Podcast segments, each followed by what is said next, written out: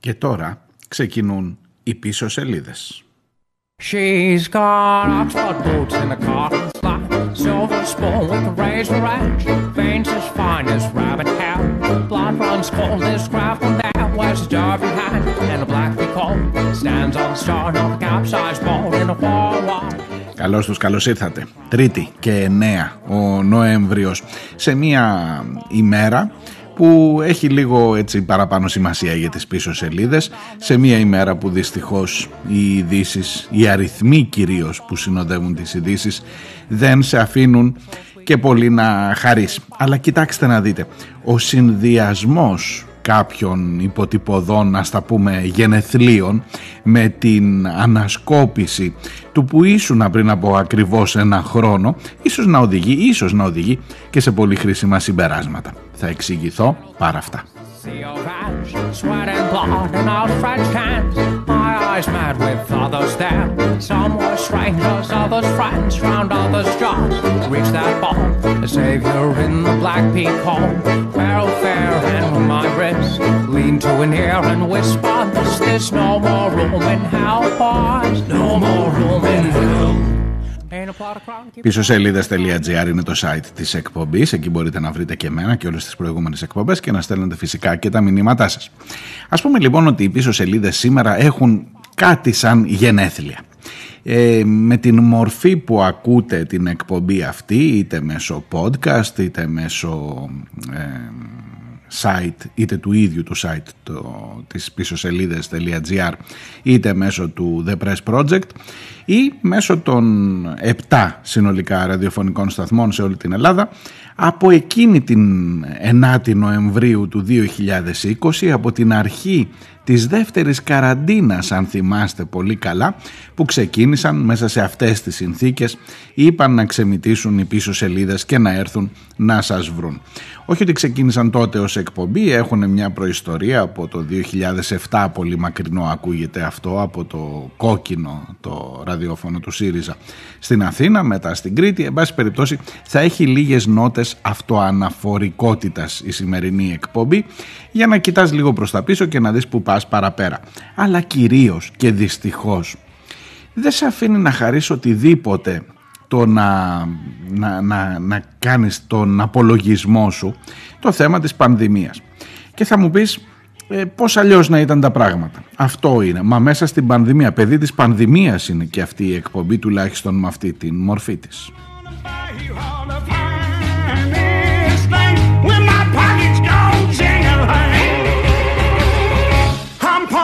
until.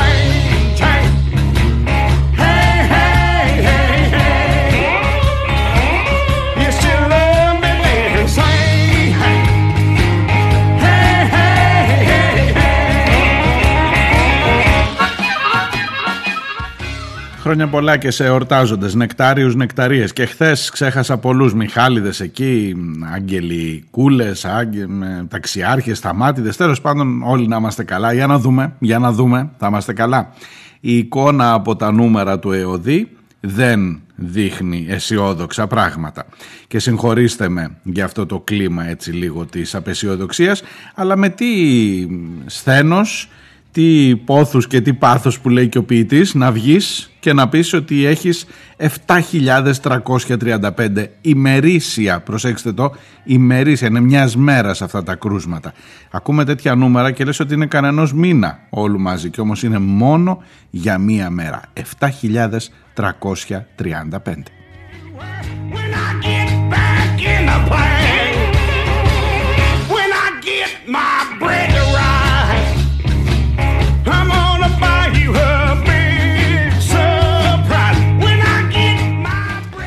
Λοιπόν που λέτε ήταν έτσι τέτοιες μέρες μια κρύα Δευτέρα ήταν η 9η Νοεμβρίου πέρυσι το 2020 ε, τότε που ο κορονοϊός ήταν ξανά σε έξαρση κοιτάς πίσω τα νούμερα και δεν πιστεύεις πραγματικά. Και με αυτή τη διάθεση έχω έρθει σήμερα να κάνουμε λίγο τη σύγκριση αυτή.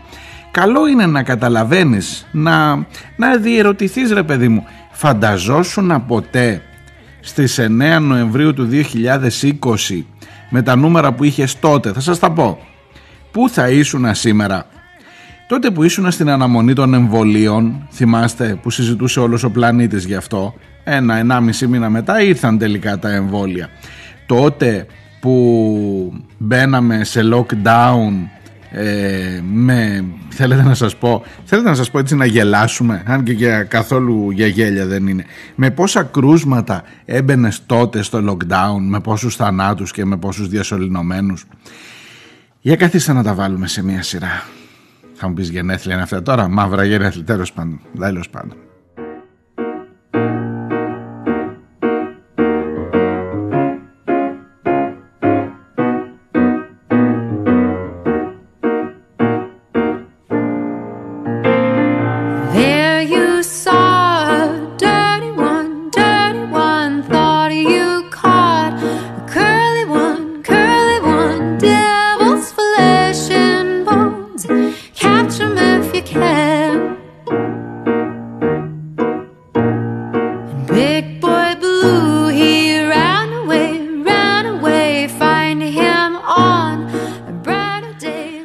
Στις 9 Νοεμβρίου πέρυσι τέτοια μέρα είχαμε 1490 ημερήσια κρούσματα. Να το ξαναπώ, 1490 ημερήσια κρούσματα. Και τώρα έχουμε 7.335. Πέρυσι τέτοια μέρα είχαμε 41 θανάτους ανά ημέρα. Σήμερα, χθες μάλλον, είχαμε 65 θανάτους. Και στις ΜΕΘ είχαμε 239 συνανθρώπους μας. Χθες είχαμε 477, σχεδόν τους διπλάσιους.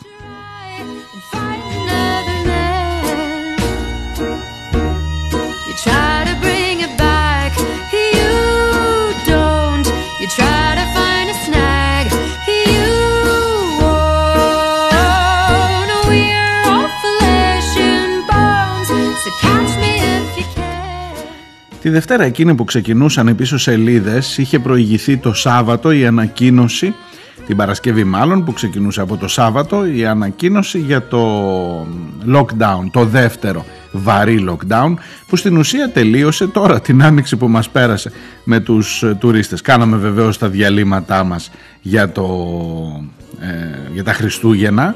Τότε θυμάστε που κολούσε οπουδήποτε αλλού εκτός από τις ουρές για χριστουγεννιάτικο δέντρο; Που κολούσε στις διαδηλώσεις γιατί περάσαμε και αυτά και διαδηλώσεις και δεν τα έχει ξεχάσει κανένας. Και 17 Νοέμβρη και ε, Πολυτεχνείο και ε, Γρηγορόπουλο και τις ε, διαδηλώσεις για τον ε, Δημήτρη Κουφοντίνα. Ε, σε όλες αυτές τις περιπτώσεις κολούσε. Μόνο όταν πήγαινε σε εκείνο το διαλυματάκι το μικρό τα Χριστούγεννα να αγοράσεις λαμπάκια για το δέντρο δεν κολούσε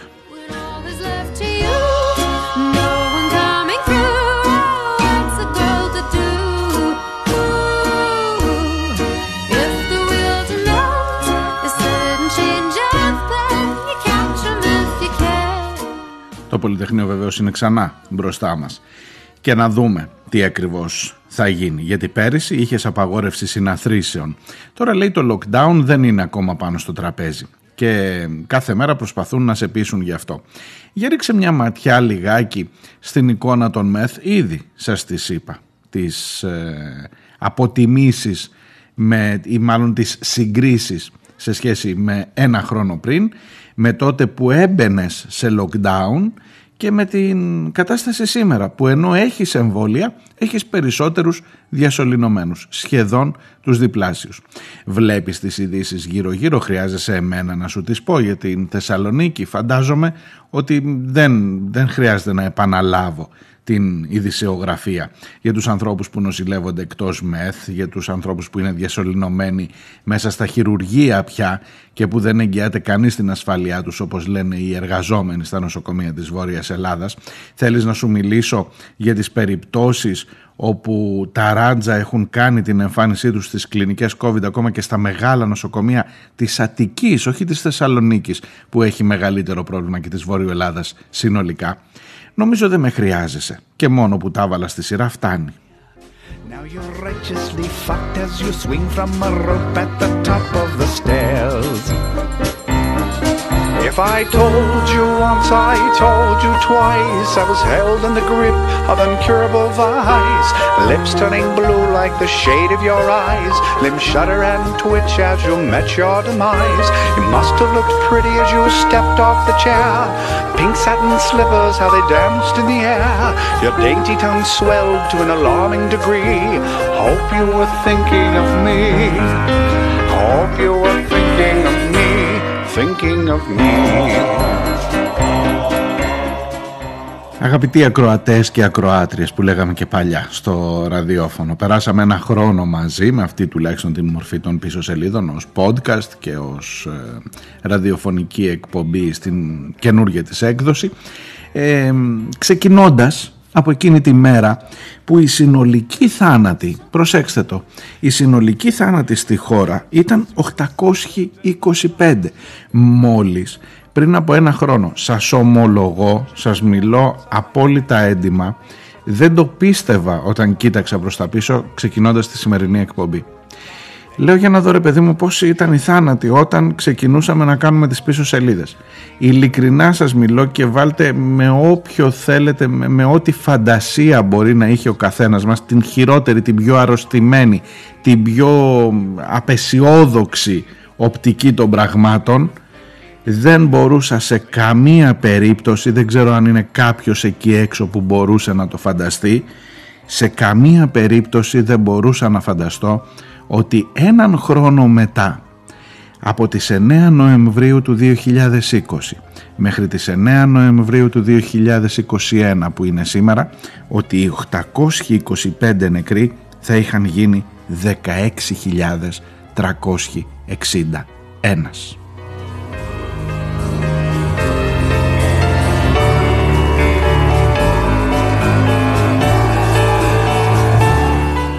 δεν ξέρω αν σας σοκάρει το ίδιο με μένα. Δεν, δεν ξέρω αν ε, μπορεί να χρειάζεται κάποια άλλη απόδειξη για το πώς έχουν πάει τα πράγματα σε αυτή τη χώρα. Σε αυτή τη χώρα που θέλει πάντα να συγκρίνεται με όποιον την βολεύει.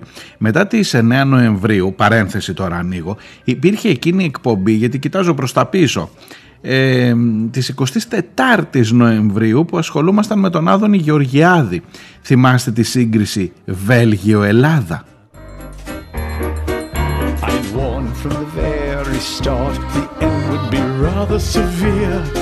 Now your screams fall like vaporous stones from your mouth into the night air.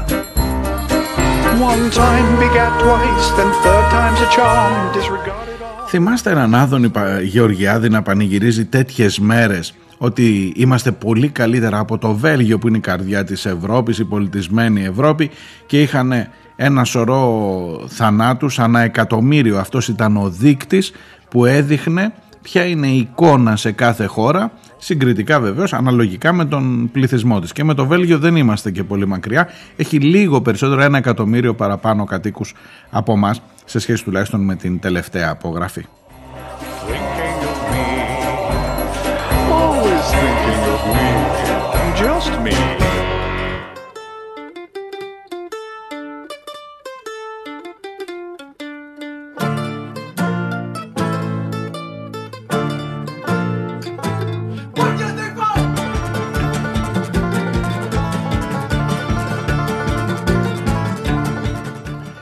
Αφήστε με λιγάκι, επιτρέψτε μου να σας κουράσω με λίγα νούμερα παραπάνω, έτσι για να έχουμε μια εικόνα. Εκείνη λοιπόν την εποχή, τον περασμένο Νοέμβριο, ο Άδωνης Γεωργιάδης έλεγε ότι το Βέλγιο είχε 1345 νεκρούς ανά εκατομμύριο πληθυσμού, ενώ εμείς είχαμε μόλις 165 νεκρούς ανά εκατομμύριο πληθυσμού.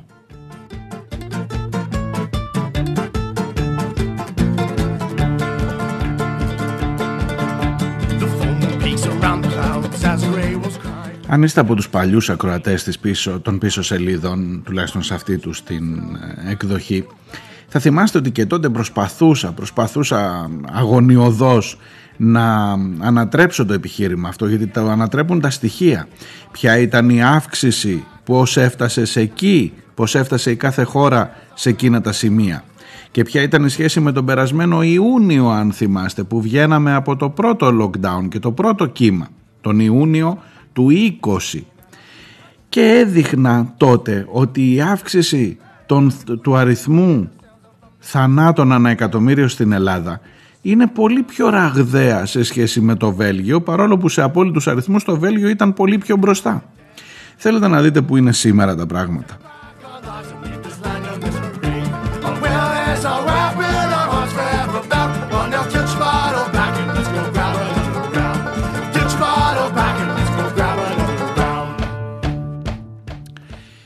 Το Βέλγιο σήμερα έχει φτάσει να θρυνεί για κάθε εκατομμύριο πολιτών του 2.242 ανθρώπους. Η Ελλάδα για κάθε εκατομμύριο πολιτών της θρυνεί 1.580 ανθρώπους. Από το προηγούμενο σημείο, προφανώς η Ελλάδα είναι καλύτερα. Από το προηγούμενο σημείο όμως που έκανε ο Άδωνης στη σύγκριση, οι νεκροί ανά εκατομμύριο στο Βέλγιο έχουν αυξηθεί κατά 897. Οι νεκροί ανά εκατομμύριο στην Ελλάδα έχουν αυξηθεί κατά 1415.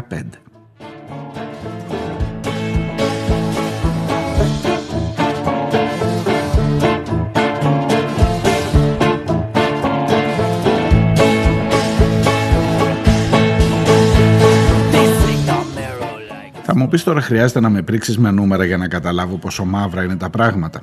Κράτα δύο νούμερα ακόμα για να καταλάβεις γιατί είναι τα πράγματα άσχημα. Γιατί το, το ότι είναι άσχημα τα πράγματα νομίζω δεν χρειάζεσαι εμένα να σου το πω. Κράτα εκείνα τα δύο νούμερα ότι στον προϋπολογισμό αυτής εδώ της χρονιάς α, οι δαπάνες για την υγεία σε αυτή την χρονιά, τη χρονιά κρίσης, πανδημίας, σε αυτή την περίοδο της ε, πραγματικότητας που βιώνουμε, οι δαπάνες για την υγεία στην Ελλάδα μειώθηκαν κατά 600 εκατομμύρια. Οι δαπάνες για την άμυνα στην Ελλάδα αυξήθηκαν κατά 30% και φτάσαν στα 5,5 δις μόνο για φέτος και συνολικά θα ξεπεράσουν τα 10 ίσως και 15 δισεκατομμύρια ευρώ.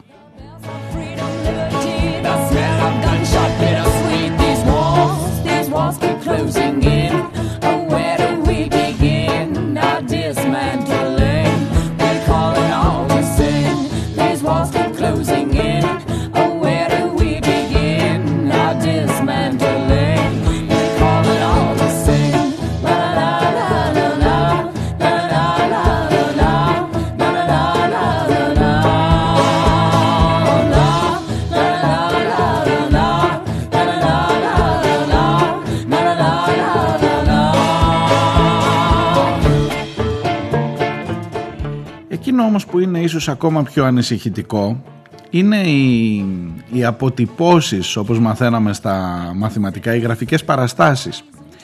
Οι αποτυπώσεις που δεν χρειάζεται να, ούτε να μπλέξεις με νούμερα κλπ. Μπορεί να δεις μόνο την καμπύλη. Κάντε μια... Θα, θα βάλω το link στο συνοδευτικό κείμενο της εκπομπής. Να δείτε μόνο τις καμπύλες. Πού ήμασταν και τι ακολουθεί μετά τον Νοέμβριο. Που ο Νοέμβριος είναι ένας σημαδιακός μήνας γενικότερα είναι ένα σημαδιακός μήνας. Οι Νοέμβριδες, ειδικά σε αυτόν εδώ τον τόπο, έχουν γεννήσει πολλά πράγματα. Ε, αλλά και για την πανδημία είναι σημαδιακός διότι αρχίζει πια το κρύο στην Ελλάδα σιγά σιγά και δείτε μόνο, δείτε μόνο από το Νοέμβριο που πήρε στα μέτρα με το δεύτερο lockdown δες μετά τις καμπύλες πως πάνε πόσο αυξάνονται και πόσο χαμηλώνουν εκεί που παίρνεις το lockdown και τα μέτρα και μετά που πας να ξεθαρέψεις ξανά προς τα πάνω. Και ξεκινάς από το επίπεδο των 1.500 άντε 2.000 κρουσμάτων. Άμα δεις το τέλος της καμπύλης εκεί που είσαι σήμερα δηλαδή και προβλέψεις ότι θα κάνει την ίδια, το ίδιο πάνω κάτω σκαμπανέβασμα και ότι έχεις κύματα να ανέβεις όταν ξεκινάς από τους 7.500 ε, από τα 7.500 κρούσματα ε, όχι θανάτων που είπα πριν, κρούσματα φυσικά. Ε, αναμέρα. Τότε λες τι είναι αυτό που μου έρχεται μπροστά και τι κύμα έχω να ανέβω; Και με τα εμβόλια στην φαρέτρα σου πια. Πόσο μάλλον όταν ήσουν σε εκείνη την περίοδο χωρίς εμβόλια πέρυσι τέτοιο καιρό. Και αναρωτιέσαι είναι σίγουρο ότι έχουμε ξεπεράσει την πανδημία; Είναι σίγουρο ότι έχουμε να διανύσουμε το τελευταίο μίλι; Είναι σίγουρο ότι βγαίνουμε στον ήλιο στο φως του εμβολίου. Αυτά είναι φράσεις από διαγγέλματα του Κυριάκου Μητσοτάκη.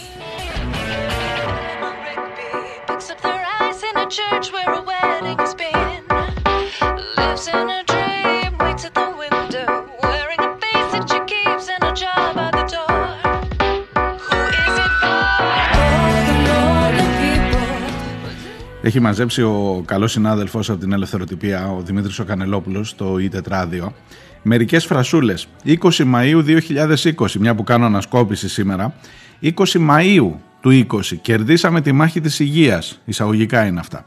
31 Δωδεκάτου του 20, βρισκόμαστε στον επίλογο της πανδημίας. 8 Δευτέρου του 21, διανύουμε το τελευταίο μίλι προς την ελευθερία από την πανδημία. 3 Εντεκάτου 21, τώρα πριν από καμιά εβδομάδα στο Μέγκα, την προηγούμενη εβδομάδα. Δεν θεωρώ ότι η πανδημία έχει ξεφύγει. Όλα αυτά είναι δηλώσεις, παιδιά, του Κυριάκου Μητσοτάκη. Και σήμερα έχεις 7.334 κρούσματα. 35.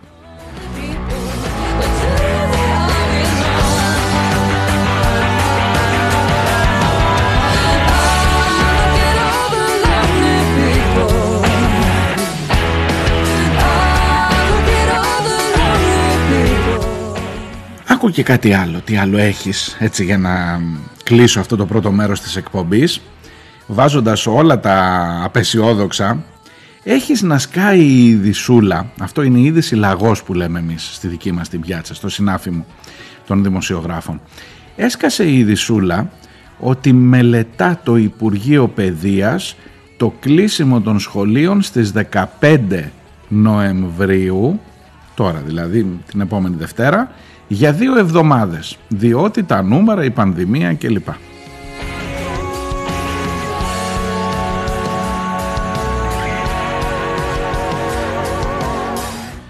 Να σας προλάβω πριν αρχίσετε να μαζεύετε, να παίρνετε τηλέφωνα τώρα και να αρχίζετε για Webex. Το Υπουργείο διαψεύδει κατηγορηματικά. Κατηγορηματικότατα. Δεν υπάρχει λέει καμία τέτοια σκέψη. Ακόμα πάμε καλά. Δεν υπάρχει λόγος διότι όταν αρχίσεις να συζητάς για τα σχολεία καταλαβαίνεις ότι τα πράγματα ε, έχουν στραβώσει για τα καλά. Ε, και πέρυσι τέτοια εποχή τα κλείσαμε τα σχολεία. Θυμάστε πάλι για δύο εβδομάδες. Άσε την ειδισούλα να τρέχει. Άσε λίγο να έρθει μαλακά μαλακά. Εντάξει, εννοείται ότι θα διαψευστεί. Και άμα δεν κλείσουν στις 15, θα κλείσουν αρχές Δεκέμβρη, λίγο πριν τα Χριστούγεννα. Το πότε θα ξανανοίξουν είναι το θέμα. Πάντως να ξέρετε, επειδή το έψαξα λιγάκι, το έψαξα δηλαδή ψυχά την δημοσιογραφική έρευνα, απλά είδα τα στοιχεία από τότε γιατί δεν τα θυμάμαι και όλα, Έκλεισαν 16 Νοεμβρίου πέρυσι τα σχολεία για δύο εβδομάδες ήταν μέχρι τις 29, 28, 29 εκεί σου λέγανε. Μέχρι τις, 20, συγγνώμη, μέχρι τις 27 λέγανε. Από τις 16 μέχρι τις 27. Τελικά τα σχολεία ξανά άνοιξαν 11 Γενάρη τα μισά, 1η Φλεβάρη τα υπόλοιπα, ενώ δημοτικά γυμνάσια λύκεια, για να ξανακλείσουν μετά στις 16 Μαρτίου όλα, και πάλι τότε για δύο εβδομάδες ήταν μέχρι τις 29 Μαρτίου. Τελικά ανοίξαν τον Ιούνιο λίγο πριν φύγουν τα παιδιά να πάρουν τα πολιτήρια. Τώρα τι να σας πω. Η Ιδισούλα έσκασε, τη δουλειά της την κάνει. Ε, ζυμώνει, ζυμώνει, ζυμώνει μέσα στην κοινωνία. Ε, και άστο εκεί να υπάρχει σαν ε, έτσι να μην σας έρθει και πολύ απότομα δηλαδή με αυτή τη λογική. Κρατήστε την ημερομηνία πάντως. Η, η είδηση, η διαψευ, διαψευσμένη είδηση λέει για 15 Νοεμβρίου τη Δευτέρα που μας έρχεται. I'll take the arm from some old chair. I'll take the neck from some old bottle. And from a home. Η διαψευστήσα είδηση, μωρέ είναι το σωστό, διαψευσμένη. Έλα τώρα, να μιλάμε τουλάχιστον σωστά. Διαψευστήσα. And baby, when I'm through, I'll get more loving from the dum dum dummy than I ever got from you.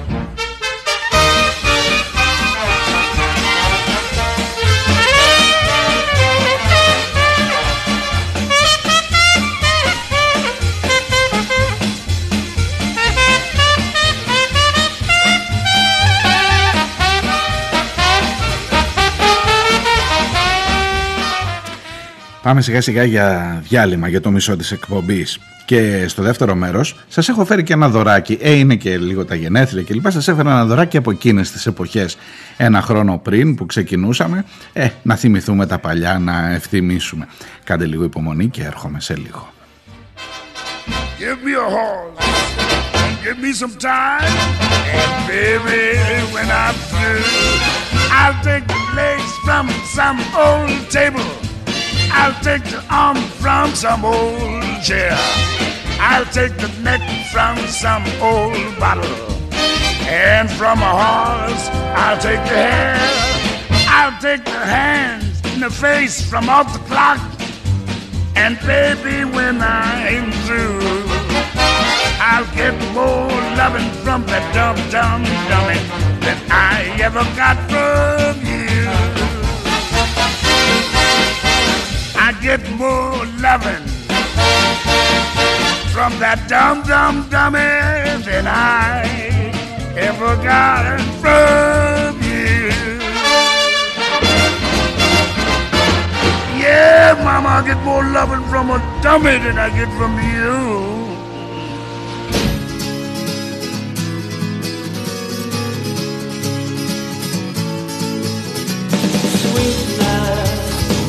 I was only joking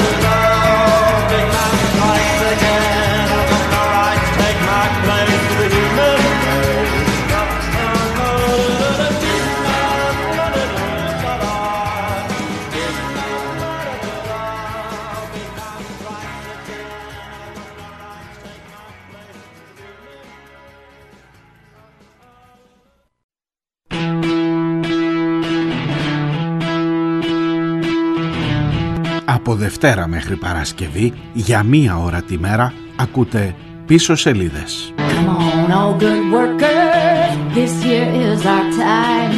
Now there's folks in Washington who care what's on our minds. Είμαι ο Μάριος Διονέλης και νομίζω πως οι σημαντικές ειδήσεις είναι γραμμένες στα ψηλά, στις πίσω σελίδες της επικαιρότητας, σε αυτές που σε κάνουν να αποφασίσεις με ποιους πραγματικά είσαι.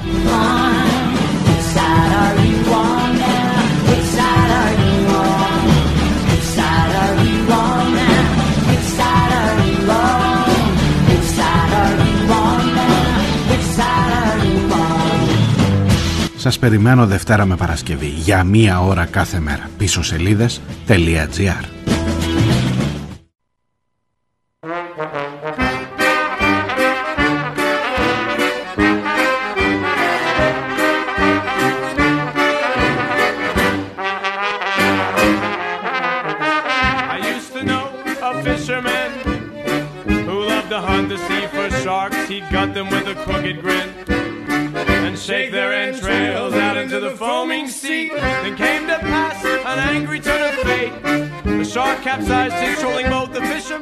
Ακούτε πίσω σελίδες, είμαι ο Μάριος Διονέλης. Είναι τρίτη και 9 ο Νοέμβριος σε μια ας την πούμε επαιτειακή έκδοση με τη συμπλήρωση ενός χρόνου. Σας έχω υποσχεθεί δωράκι ενός χρόνου πίσω σελίδων. Ένα δωράκι που έρχεται από τα παλιά, από εκεί ακριβώς ένα χρόνο πριν, ένα δωράκι που έδειχνε από τότε το επίπεδο οργάνωσης αυτής εδώ της χώρας, το επίπεδο, ε, τι να σας πω, το, τον τρόπο με τον οποίο αντιλαμβάνονταν την υποχρέωσή τους η κάθε λογής υπεύθυνη ε, να αναφέρονται προς τους πολίτες, να δίνουν χρήσιμες πληροφορίες στους πολίτες, να εστιάζουν σε ό,τι αφορά την ε, ουσιαστική ενημέρωση. Όχι με τη λίστα πέτσα, όχι, όχι με τα σποτάκια με το Σπύρο Παπαδόπουλο εκείνο το να πλύνεις τα χέρια σου κλπ. Εκείνο το άλλο, το ωραίο ντε, το, το ενδιαφέρον, ελάτε, μπορεί και να το καταλάβατε ήδη.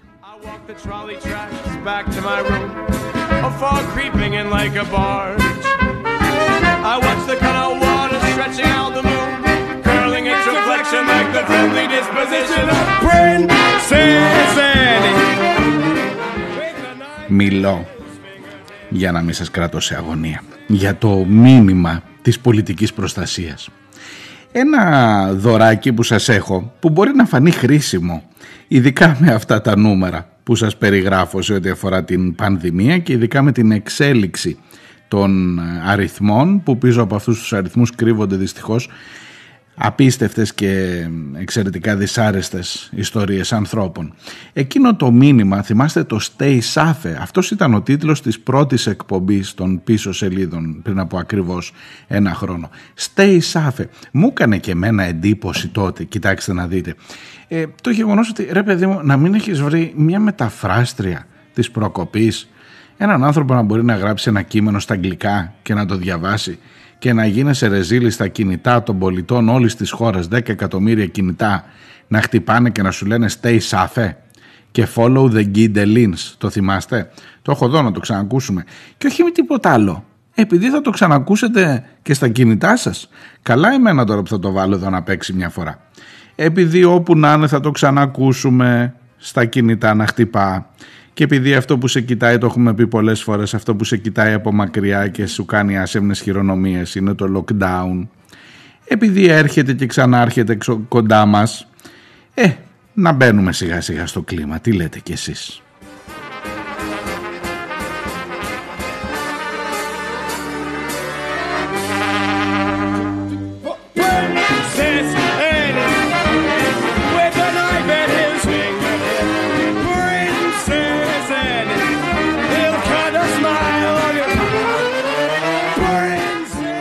Ελάτε, ελάτε, δικό σας, με πολύ αγάπη. Princess Annie, he'll cut a smile on your lips.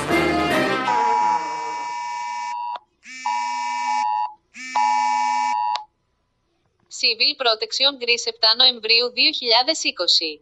COVID-19 alert. Movement restrictions apply.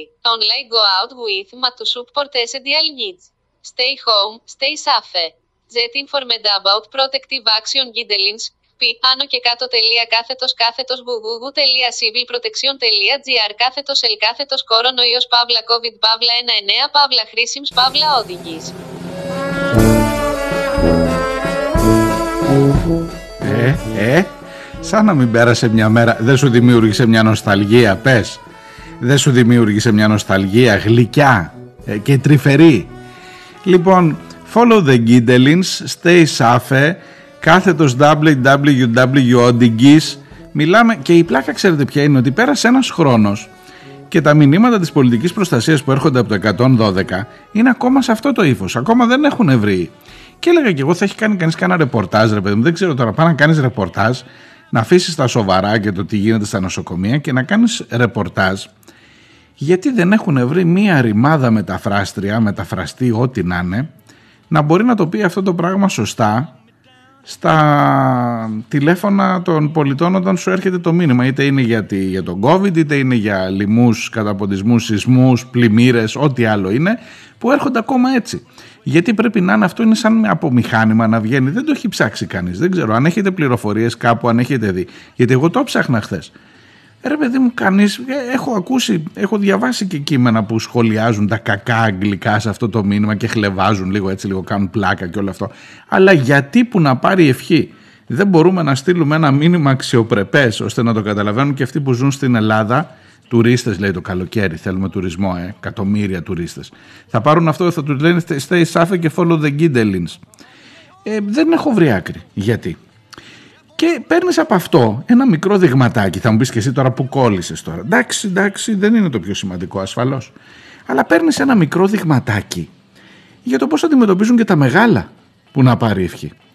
Δηλαδή, άντε να μην σταθώ στο stay safe, να μην σταθώ και στο ότι μειώθηκε ο προπολογισμό της υγείας κατά 600 εκατομμύρια. Εκεί αρχίζει να σοβαρεύει λίγο το πράγμα, ε, τι λέτε κι εσείς. Και είναι όλα έτσι ένα ωραίο πράγμα σε αυτή τη χρονιά που πέρασε για να κάνεις μια ανασκόπηση, να κοιτάξεις προς τα πίσω. Αυθαίρετη ανασκόπηση από 9 Νοεμβρίου μέχρι 9 Νοεμβρίου. Εντάξει, οι ανασκοπήσεις γίνονται συνήθως τα Χριστούγεννα, την πρωτοχρονιά. Άντε το Σεπτέμβρη με το ακαδημαϊκό έτος. Εγώ εδώ, Νοέμβρη. Οι πίσω σελίδες είναι και αυτές, παιδί, του Νοέμβρη. Ενός Νοέμβρη, όχι του Νοέμβρη. suede shoes. Well, you can do anything but stay home for my blue suede shoes. Η δε η ημερομηνία σημερινή, να ξέρετε, έχει, είναι βαριά ε, στην παγκόσμια ιστορία. Στις 9 Νοεμβρίου του 1989 έπεσε το τείχος του Βερολίνου, να μην το ξεχνάμε αυτό. Την ίδια ημέρα, παιδιά, ξανακοίταζα το ημερολόγιο. Ακούστε τώρα κάτι πλάκες που κάνει η ιστορία. Την ημέρα που έπεφτε το τείχος του Βερολίνου στις 9 Νοεμβρίου του 1989 συναντιόταν ο Φλωράκης με τον Μητσοτάκη για να συζητήσουν το σχηματισμό οικουμενικής κυβέρνησης. Είναι αυτό που λέει, έλεγε ο Αϊνστάιν, μια πεταλούδα χτυπάει τα φτερά της και ταράζεται στη, από την Κίνα στη Νέα Υόρκη, θυμάστε. Λοιπόν, αυτό το πράγμα ακριβώς γινόταν και με πολύ, με πολύ πιο κοντινές αποστάσεις. Την ώρα που έπεφτε το τείχος, εμείς τα βρίσκαμε εδώ το κουκουέ με τον μπαμπά Μητσοτάκη, τον αείμνηστο, τον επίτιμο. Μάλιστα.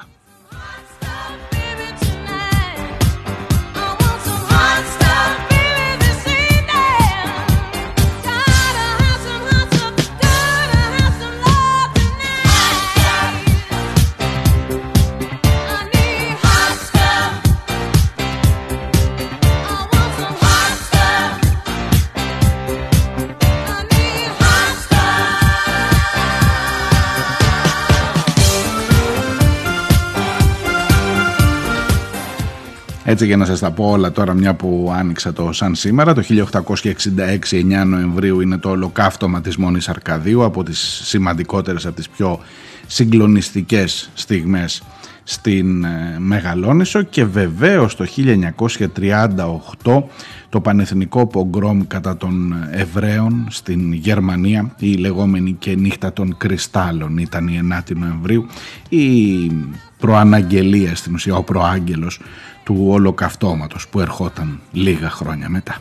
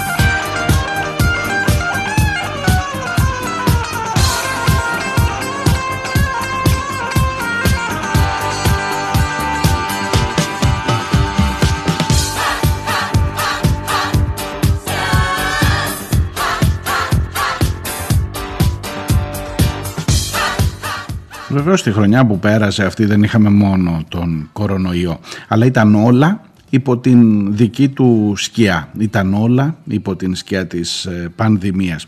Και πολλές φορές οι ζωές μας άλλαξαν εξαιτίας της πανδημίας ή με αφορμή την πανδημία.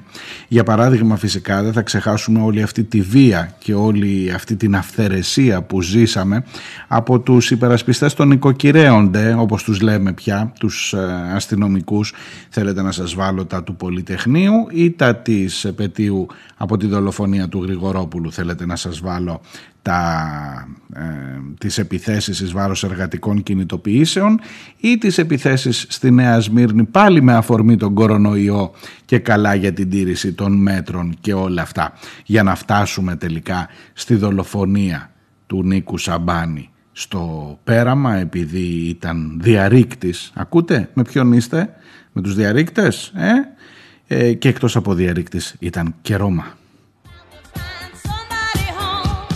και για να φτάσεις μέχρι τη χθεσινή εκπομπή που σας έλεγα για τα της Παρασκευής που μας πέρασε να δέρνουν οι ματατζίδες, οι αστυνομικοί, οι υπάλληλοι του Υπουργείου Προστασίας του Πολίτη, τους, α- τους άλλους μισούς υπαλλήλους του Υπουργείου Προστασίας του Πολίτη, τους πυροσβέστες και να τους ψεκάζουν με την άβρα.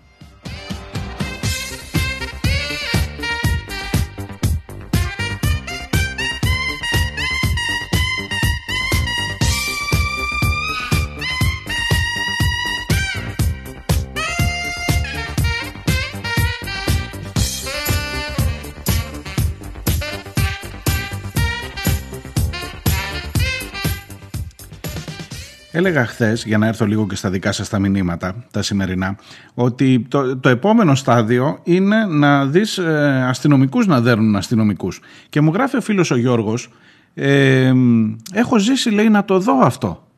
Να δω τα μάτια εναντίον αστυνομικών στο Ναύπλιο, στη Σύνοδο Κορυφής Επισημίτη, αν θυμάμαι καλά, λέει το 2003. Όχι μόνο θυμάσαι καλά, αλλά το έχω δει και εγώ και το είχα ξεχάσει, γιατί ήμουνα και εγώ τότε στη Σύνοδο Κορυφής, όχι ως συμμετέχον, ε, ως διαδηλωτής και ως δημοσιογράφος, ε, στο Ναύπλιο. Ιστορικές στιγμές ε, εκείνες, από τα, από τα σπάργανα της, των κινητοποιήσεων που οδήγησαν στους αγανακτισμένους, στο φόρουμ, το κοινωνικό φόρουμ, σε, σε, σε ένα σωρό πράγματα. Ε, και έχεις πάρα πολύ μεγάλο δίκιο. Έχεις πάρα πολύ μεγάλο δίκιο ότι τότε οι αστυνομικοί έφτασαν να δίνουν μέχρι και τους συνδικαλιστές αστυνομικούς που διαδήλωναν για τα δικαιώματά τους. Το έχουμε δει και αυτό σε αυτή τη χώρα. Και μου γράφει επίσης ο Γιώργος, ζούμε τη δικαίωση του Πασοκάνθρωπου, του Νεόπλου, του Κρυφοχουντικού, αναγνώστη της Αυριανής πρώην, Χρυσής Αυγής νυν οπαδού του Λοβέρδου, ίσως και στελέχους της νυν κυβερνητικής μηχανής. Το εκλογικό σώμα κατά πλειοψηφία αποτελείται από αυτούς τους εξιντάριδες και βάλε.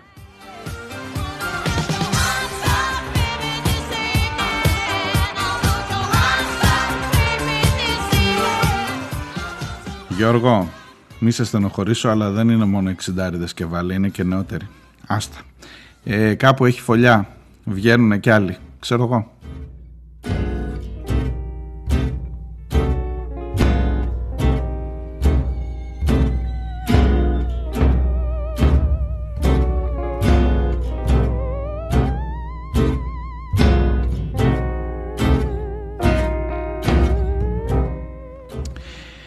Ο φίλος που υπογράφει ως Πουλμανίδας μου λέει, αφού επιμένετε να, ξυ... να ξαναπηγαίνετε στο θέμα του Μιαούλη και της καρδιάς του που αντικατέστησε τον Χαλίμ Μπέι, να επισημάνουμε κιόλας ότι το Μιαούλης, ξέρετε για αυτή την υπόθεση που λέγαμε για την πινακοθήκη της Μυτιλίνης, ε, το Μιαούλης λέει ήταν ψευδόνυμο από τα τουρκικά και ο γιος του το έκανε επίθετό του για την ε, αναγνωρισιμότητα καθαρά. Έκανε και πρωθυπουργός άλλωστε, τσάνα το, το τουρκικό πάλι. Ε, έχω μία άλλη εικόνα από, την, από τις γραφές τις ιστορικές ότι το Μιαούλ ήταν το όνομα ενός πλοίου που κούρσεψε ο Μιαούλης πριν γίνει βεβαίως ναύαρχος του ελληνικού στόλου και όταν άρχιζε τα ανδραγαθήματά του και ότι από τότε πήρε σαν ψευδόνυμο αυτό. Αλλά τώρα το αν του το έδωσε ο γιος του κλπ δεν, δεν το έχω σαν πληροφορία.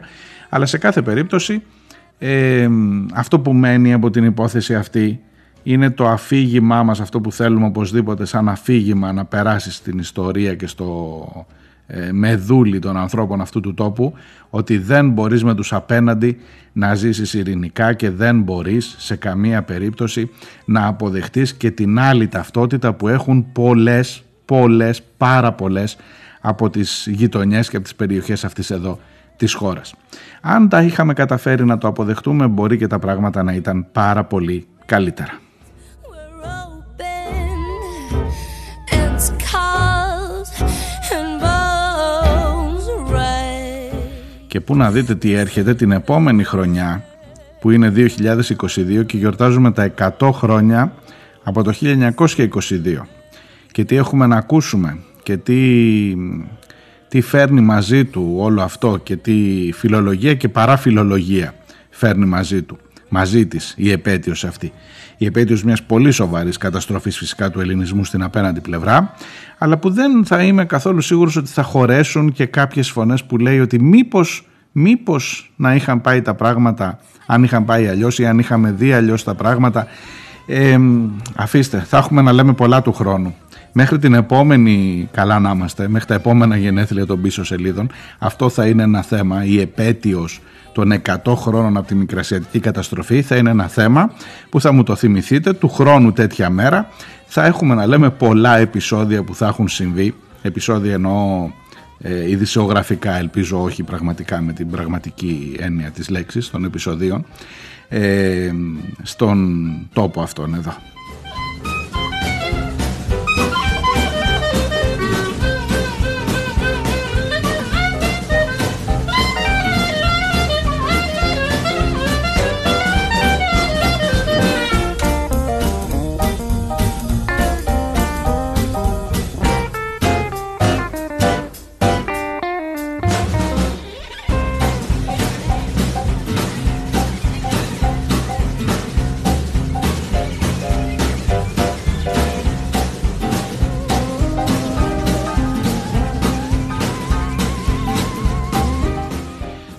Σας πω για άλλα ωραία και μεγάλα που περάσαμε αυτόν τον ένα χρόνο έτσι κοιτώντας λίγο προς τα πίσω έτσι με μια γλυκιά νοσταλγία να σας πω για εκείνες τις δύο φοβερές προσωπικότητες ε, μια κυρία Αλεξία Εύερτ που έλεγε τους διαδηλωτές κατσαρίδες θυμάστε ή έναν άλλο κύριο εκεί που δεν τον ξέρει πια δεν ξέρω η ιστορία θα τον διαγράψει ενδόξως νομίζω δεν θα το αφιερώσει ούτε ε, ούτε τα αρχικά του στα βιβλία της που ονειρευόταν τέτοιες μέρες που άρχιζε το lockdown. Αυτό στενοχωριόταν που δεν μπορούσε να πάει στην έπαυλή του στο Baden Baden το θυμάστε αυτό; Τι ωραία που έχουμε περάσει σε αυτή τη χώρα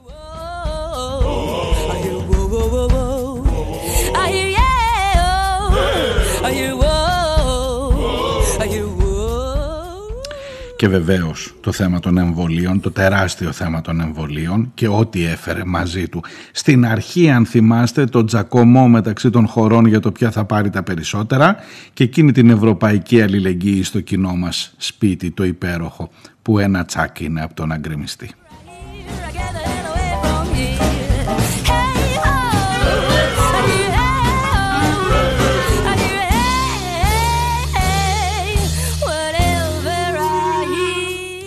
Να μην ξεχάσω φυσικά τις πολλές φορές που η Εκκλησία πήρε το πάνω χέρι, κυριολεκτικά και μεταφορικά σε αυτήν εδώ την ιστορία, με τελευταίο κρούσμα αυτό που συζητούσαμε πριν από μερικές μέρες και αυτό που ζούμε, που βιώνουμε. Ότι δεν χρειάζεται αυτή τη στιγμή κανένα περιοριστικό μέτρο στις εκκλησίες για τους ανεμβολίαστους, ενώ για να πάνε να ψωνίσουν παπούτσια πρέπει να δείξουν όλα τα έγγραφα από, του, από την εποχή που γεννήθηκαν.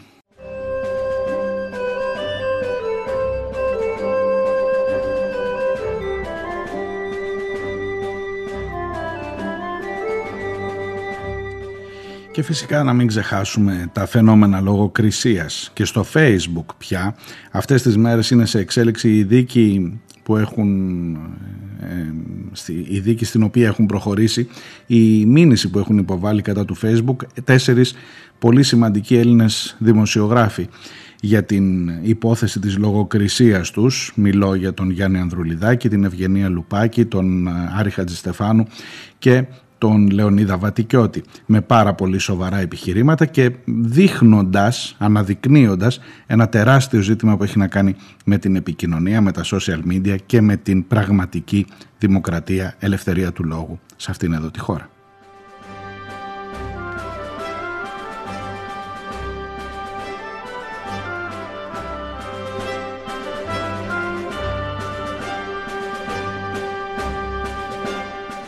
Σε αυτήν εδώ την ε, στιγμή ακριβώς και έχοντας υποσχεθεί και μερικές ε, αυτοαναφορικές πινελιές και λόγω της επαιτίου και των γενεθλίων σήμερα των πίσω σελίδων επιτρέψτε μου να κλείσω αυτή την σημερινή εκπομπή με μερικές αναφορές στο που ήμασταν και που είμαστε ακριβώς ως εκπομπή. Με ένα μεγάλο ευχαριστώ καταρχάς στους ανθρώπους που έχουν εμπιστευτεί τις πίσω σελίδες. Και τυχαίνει να τις ακούτε όχι μόνο από το κινητό σας, όχι μόνο από το ίντερνετ, στο site των πίσω σελίδων, αλλά και από το Press Project, για παράδειγμα, το The Press Project, όπου ακούτε τις πίσω σελίδες ανάμεσα σε πολύ και καλή δημοσιογραφική δουλειά, σε ένα ε, υπόδειγμα μέσω ενημέρωσης από την εποχή του αείμνηστου του Κώστα του Εφήμερου, που συνεχίζει μέχρι σήμερα με τους ε, ανθρώπους που είναι στην ε, επόμενη φάση του μέσου αυτού να κάνει πάρα πάρα πολύ καλή δημοσιογραφική δουλειά. Και είμαι πολύ υπερήφανος που είναι και οι πίσω σελίδες μέσα στο The Press Project.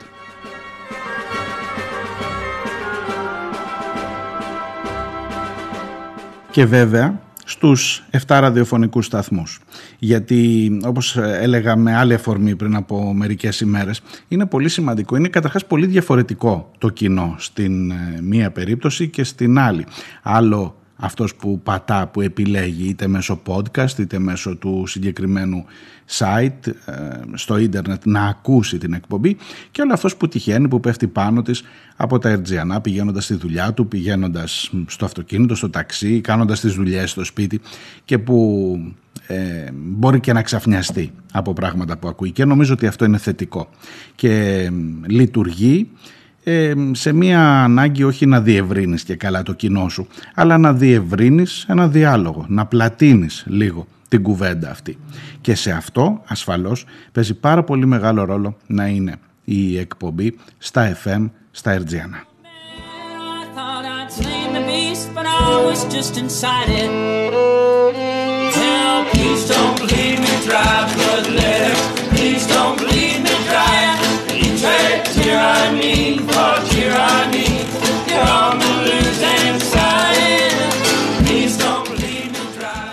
Οπότε χρωστώ ένα μεγάλο ευχαριστώ στους ανθρώπους που εμπιστεύονται και εμένα προσωπικά και τις πίσω σελίδες. Ξεκινώντας από την Ιερά Πέτρα και τον Άγιο Νικόλαο, τον Ηχό FM, από το Ηράκλειο, τον Star FM, από το Ρέθυμνο, το Στούντιο Ρέθυμνο στους 980, τη Σιτία, στο Style FM 100, στα Χανιά, στο Crete FM 101,5, αλλά και στη Λέσβο, στο νησί 99 FM και στην Καβάλα, τη Θάσο και τη Δράμα από τον Καβάλα News 102,8.